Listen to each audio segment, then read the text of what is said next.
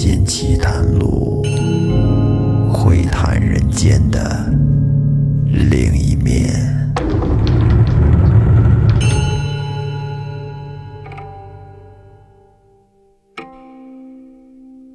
欢迎收听《民间奇谈录》，我是老岳。今天咱们开启一个新的故事，故事的名字非常美，叫《落花岛》。这个故事有出处，是出自清朝的短篇小说集《萤窗一草》，不恐怖，说的是在一个犹如世外桃源般的地方发生的故事。那咱们一块儿来听一下。在从前有个人叫申无疆，字仲熙，啊，一般人都叫他申仲熙。这个人呢，家庭非常富有，他住在什么地方呢？住在江苏的扬州。来到扬州已经有好几年了。有一天，他在这集市的茶楼里边，碰到了几个出海归来的几个商人。这申仲熙对他们很感兴趣，就上前凑过去跟他们一块聊天这天南海北的扯了一番，就谈到了做生意上。那这几个人是一点都不谦虚啊，跟这申先生说：“我们这几年做买卖啊，可真是挣着大钱了啊，倒买倒卖，获利丰厚。”这申某听完之后，心里十分羡慕。您可能说了，他不是家庭很富有、很有钱吗？对，这有钱人也有理想啊，是吧？有钱人他也爱钱，哎，他希望让自己的钱可以变得更多，所以呢，就很羡慕这几个商人。后来呢，他就跟这几个人商量，要不这么着，我拿几千两银子交给我的儿子和侄子，让他们呢带着这钱跟你们一块合伙出海去做生意。啊，你们带他俩去，哎，路上多照顾照顾他们，好处我这儿少不了。于是这几个商人一商量，便同意了。啊，多拉俩人算什么呀？还能得到一些好处，是不是？作为商人嘛，只要有合适的利益，那就是好生意。这申无疆的儿子名叫申毅，年纪大概在二十二三岁左右。长得是身材修长，皮肤白皙，而且很擅长唱歌。这些商人们都很喜欢他。咱可想而知啊，在这个大海上航行是很无聊的。如果有这么一个比较有趣的人在船上，那么肯定就跟活宝一样，也不至于这旅途这么没意思。哎，平时给哥哥们唱一首。如果大海能够换回曾经的爱，就让我用一生等待。大家都夸奖，哎呀，小兄弟你真有才，唱的真好。就这样，申毅跟着这些商人一起坐着船，就驶入了大海。在海上，这个船就像一片小小的树叶一样。随波逐流，这申意，您别看他有才，但是毕竟年纪轻，没出过海，不是不习惯这汹涌的波涛，哎，跟海上是连颠的在晃悠，再加上惊吓和刺激，没多长时间就病倒了。生病了以后，这就不像往常那么有活力了，躺在床上是痛苦的呻吟。神情恍惚，似睡非睡。有一天，在朦胧之间，可就做起了梦来。在梦中，这申意隐隐约约的，好像听见有人跟他说了一句诗，是这么说的：“落花岛中，花道落。”这申意因为平时他不会写诗作文啊，读书少。除了唱歌，在文学这方面还是差点意思。但是呢，他却记住了这句诗。等醒来之后，便告诉了同伴，说我在梦里边听见有人跟我耳边说什么“落花岛”什么或“落花”什么的啊，不知道什么意思。而船上的其他人呢，他们虽然熟悉这海上的线路啊，也到过许多岛屿，但是都不知道有这么个落花岛。这里面其中有一个人比较擅长吟诗，他笑着对申毅说：“还什么落花岛中花到落，那怎么不说垂柳堤畔柳堤垂呢？你梦里梦见的那句诗虽然好，但是还是能对出来的。”大家听完了他对的这句，哎，都拍手叫好啊，很押韵是吧？落花垂柳。而申毅听完也觉得不错，于是就将“垂柳堤畔柳堤垂”这句诗默默地记在了心里。后来又过了不久，申毅的病情日益加重了，还没到岸，他就在船上去世了，很不幸。他的堂兄还有这些船员们则十分悲痛，将遗体简单的装进了棺材内，把棺材载在船上继续航行。但是很奇怪的是，这申毅却不知道自己已经死了，他只是感觉到自己身体轻盈、轻飘飘的，哎，好像丝毫没有了阻碍一样。他觉得现在这个状态真是太奇怪了。自己往上蹦了一下，嚯，这么老高！以前可是跳不了这么高。从前老听说这轻功水上漂，什么草上飞之类的，我感觉以我现在的身体状态，好像可以了。要不然试试？于是申毅便从船上噌的就跳进了海里。一接触海面，神奇的事情发生了，他竟然没有沉下去，而且竟然可以在海面上行走。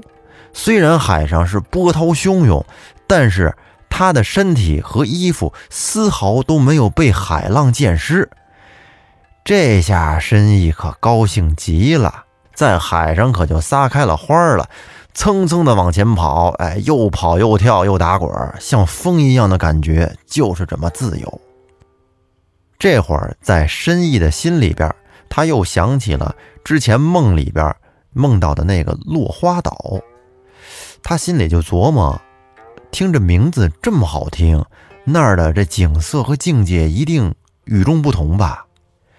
于是呢，他就想去落花岛游玩一番，但是他不知道在哪儿啊。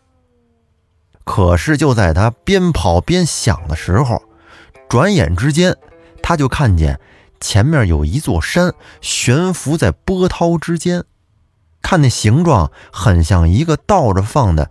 痰盂，这不会是痰盂山吧？再看这山的颜色，好像是四川的锦缎，五彩缤纷，而且香气浓郁。就这香味儿，真是飘飘扬扬的，数百里都能闻得到。申毅觉得这个地方好漂亮啊，从前从没有见过这样的山，于是他就努力的往前跑，想上山上去看个究竟。跑了一会儿，他便离开了水面，登上陆地，朝西边走了大概有一公里，就看见一个像是山口的地方，他便走了进去。往里走着，原来里边竟然是平坦宽敞的大道，也看不到什么岩石峭壁之类的。这山路上到处都覆盖着落下来的花。有一寸多厚，没有一点间隙，满满的铺的全是花。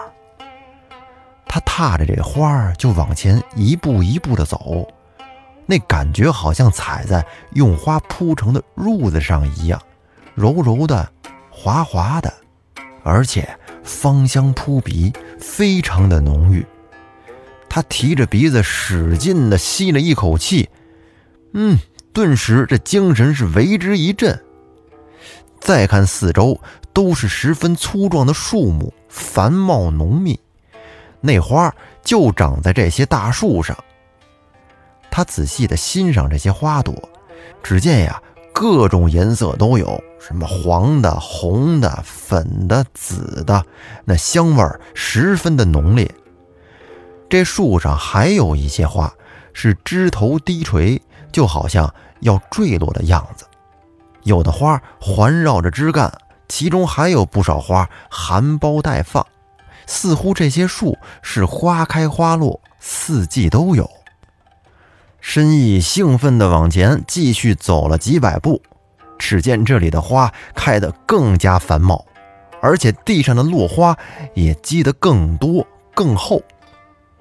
他又环顾四周，只见没有一间房屋，即使是层层叠叠的山峰，也只是隐隐约约地显现在花树中，看不到它们的全貌。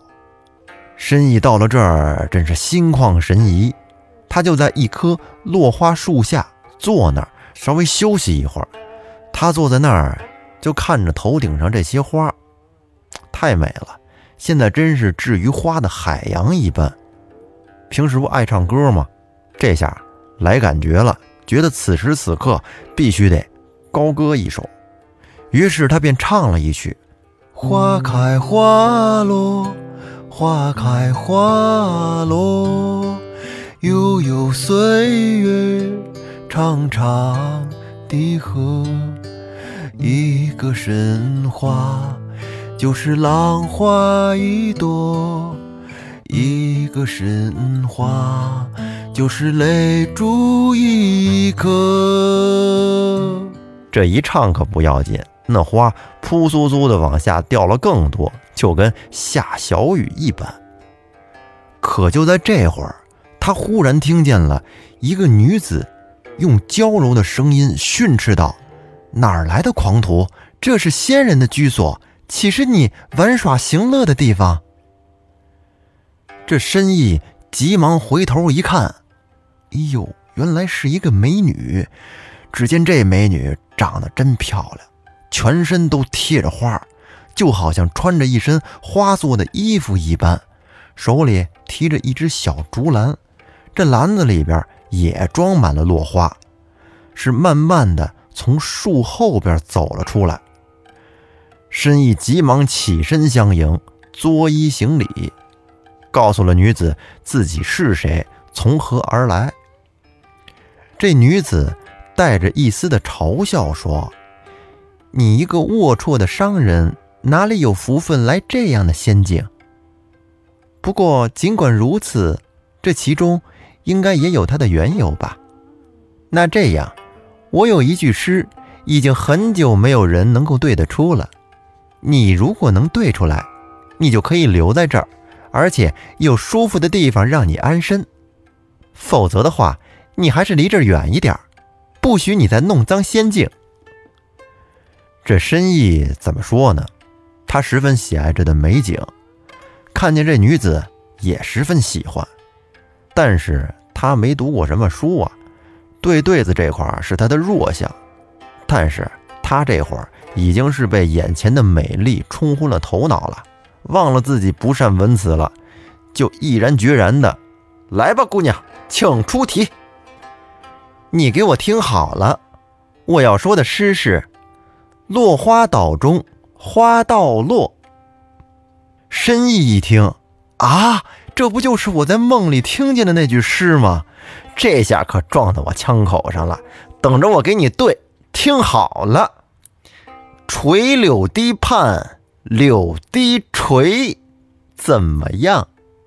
姑娘一听，哎呦，对的好啊，太好了，还没有人能对上来过呢。于是姑娘便感叹地说：“真没看出来，公子的文采竟然这么好。”这种才能可能是上天赋予的吧。来，和我一起回去，我的家就在鲜花最茂密的地方。于是申毅就高兴地跟着这女子一起去他家了。来到了女子家，只见四周围着篱笆，远远的望去呢，是一片锦绣。原来这儿啊，都是用花片砌成的。不一会儿，走到了门前。只见两棵巨大的树木，那枝叶都交缠在上面，真是气派恢宏。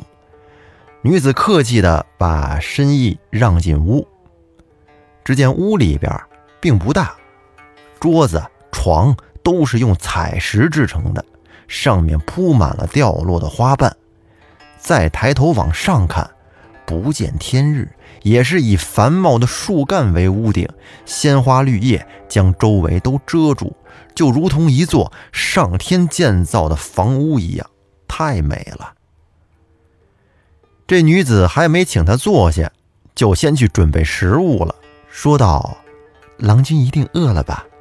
饿着肚子可不能安心的交谈呀，我去给你弄点吃的去。”于是，这女子就将竹筐里的东西全部倒出来，烹煮起来。过了一会儿，女子做好了，等端上来一看，好几盘菜，但是除了花之外，别无他物，像什么清蒸玫瑰花、炝炒茉莉花、凉拌牡丹花等等等等吧。这申义看了，内心是很疑惑，不敢吃。毕竟以前没有这么吃过嘛。而这女子笑着说：“吃吧，这些都是神仙吃的东西，吃下去不会有害的。”于是申意将信将疑的用筷子尖了一点，放到嘴里尝了一下，只觉得甘香清甜。这人间的美味佳肴跟他一比，简直就跟吃土一般，没味儿。这儿的菜真是太鲜美了。然后女子又给申义献上了用百花酿成的酒，申义提鼻子一闻，那味道更是香醇，真是仙露琼浆一般。一会儿吃完了，申义只觉得神清气爽，飘飘欲仙。哎，这会儿申义他自己是一点都不知道自己已经是一个鬼了。而且自己心里还在暗自庆幸，心想吃了这神仙吃的东西，以后我就可以长命百岁了。过了一会儿，申义把这几盘菜全都吃干净啊，光盘，然后两个人就开始聊天聊着聊着，俩人这状态都不错，渐渐的呢，就开始相互的调戏戏弄起来。女子是情不自禁的，哎，站起身来，将身上的衣服这么一抖，只见花瓣纷纷的从她身上掉落下来，这身体可就一丝不挂的呈现在了申意面前。随即呢，申意就跟女子在石床上相互的取乐啊，相亲相爱，两情缠绵。等过了一会儿，女子就发现。申意不太对劲儿，他不是人，就惊诧地说：“公子，你怎么只有形状却没有肉体呢？你还是应该早点告诉我实话，而不要将你自己耽误了。”而申意自己其实也没明白怎么回事，自己还纳闷呢。是啊，这事儿我也不明白呀，为什么在这海上我就能？漂浮着在海面上走，而沉不下去，这怎么回事啊？是不是我已经死了？现在在这儿的是我的灵魂。想到这儿，申义是双手抱着头痛哭起来。这姑娘跟旁边是紧着安慰他，说：“公子千万不要悲伤，先做鬼才能成仙呢，这比由人变成鬼要好多了。”况且我有仙术，你有什么可担心的呢？说完，就从旁边拿过来一只瓷瓶，这里边装着一些清泉水。他将申义的全身都用这水浇了一遍，并且对他说：“你可不要小看这些水，这乃是百花的枝叶。我每天早上起来收藏的，实际都是琼浆甘露。”人用它沐浴之后就可以成仙，而鬼用它沐浴也可以成形。再加上食用，吃些花里的精髓，是鬼是仙就很容易搞清了。只是我这几百年的积蓄，一天就被你用光了。申意这会儿被仙水浇完以后，他就觉得呀，身上开始出现了一些变化，这肌肤骨骼呀，渐渐的。哎，变实招了，不再像开始那样空落落的，没有附托。又过了一会儿，他就感觉身体好像跟之前的那种感觉一样了。他这才放下了心。然后他又看了看自己身上的衣服，根本就没有穿。于是姑娘就用鲜花给他做了一件衣服，这衣服真漂亮，看着呀是灿烂耀眼。这两个人站在一起，简直是就跟那五彩斑斓的鸳鸯一般。此后呢，这个女子是白天与申义一块外出，一块采花，一起吃；晚上和申义一起回家，一同卧花而眠。而他们身上的衣服，在睡觉的时候，轻轻用手这么一拂就掉了，这倒省事儿，省得买衣服了也不用宽衣解带。醒来之后呢，则绕着这个树缓步而行，而瞬间这些花瓣的衣服很快就能自动的穿到身上。而他们这个地方呢，特别好，没有寒暑季节，也没有昼夜之分，花开就是早晨。花凋谢时就是晚上，然后这穿衣呀、吃饭呀，全是花，就连睡觉休息也是在花上。想想也是，也就人家那儿行。这要是北京大冬天的，就穿着一身花瓣，好吗？那真得够他们受的。就这样，申义在这落花岛上一待就是几年，时间过得很快。有一天，申义突然对着女子说：“娘子，全靠你的帮助，我才能死而复生。你就是我的再造爹娘啊！”哎呀，不要这么说，太老了。是我说的就是那意思。没有你就没有今天的我嘛。我与你永远相伴，这是理所应当的。可是我在外边。上有年老的双亲，下有年幼的弟弟，我想他们了，我想回去看看他们，不知道你是否同意呀？女子听申意这么说，便认真的回答道：“难得你有这一片孝心，我怎么能拦你呢？只是你从上次离家之后就变成了鬼，而这次回去又变成了人。”你目前的树现在都长得很高大了，谁能相信你呢？申意说：“我先回去试一试，不行再回来，反正就算行，我也不会在那儿留太久的。”然后这女子也就不再多说，用花瓣为他做了一身新衣服，只一会儿的功夫就做成了华丽的盛装。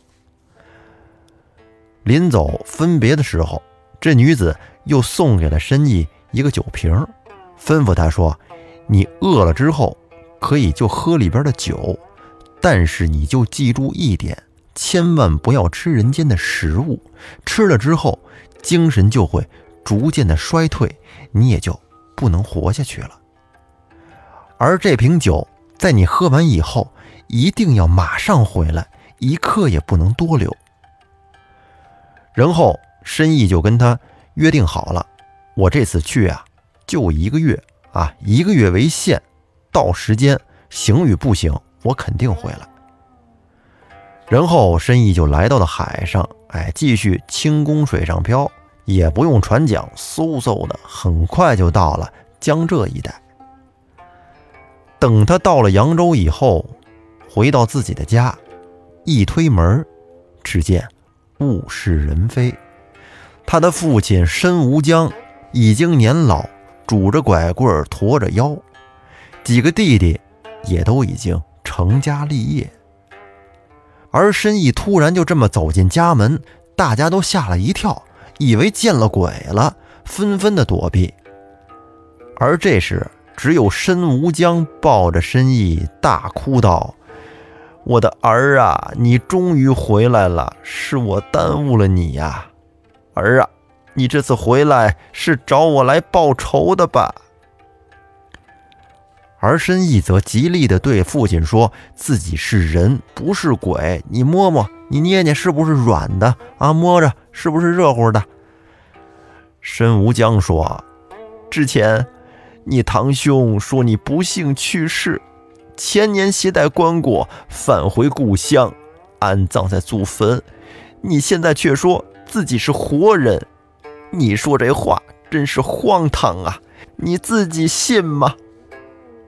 这申意知道老爷子不信，于是就把他怎么样去了落花岛，在落花岛都经历了些什么，详详细细的讲了一遍。这大家听完之后都诧异了，不知道他说的是真的假的，反正听着跟真的似的。而这会儿来他们家围观的人群里边，有一个拄着拐杖的老人，年轻的时候呢，曾经也出海航行过。他听过落花岛这个名字，听申义这么说，这个老人恍然大悟道：“说确实有这个岛，这个岛在东海的偏远之处，只是据说极少有人能够到岛上去。我曾经也路过那里，听说那是神仙居住的地方，没有路可以进去，而我至今都能仿佛记起岛上的那些风景。”真是太美了，那个山就跟倒着的痰盂一样，山上全是花。人们听完这老头说的，才知道原来申义说的是真的呀。而之后的这段时间呢，申义陪着他的父亲待了几天，是一直不吃也不喝，饿了就喝他随身携带的那酒瓶里的酒。后来又过了十多天。深意在家，忽然的就不见了。那么这篇落花岛到这儿也就告一段落。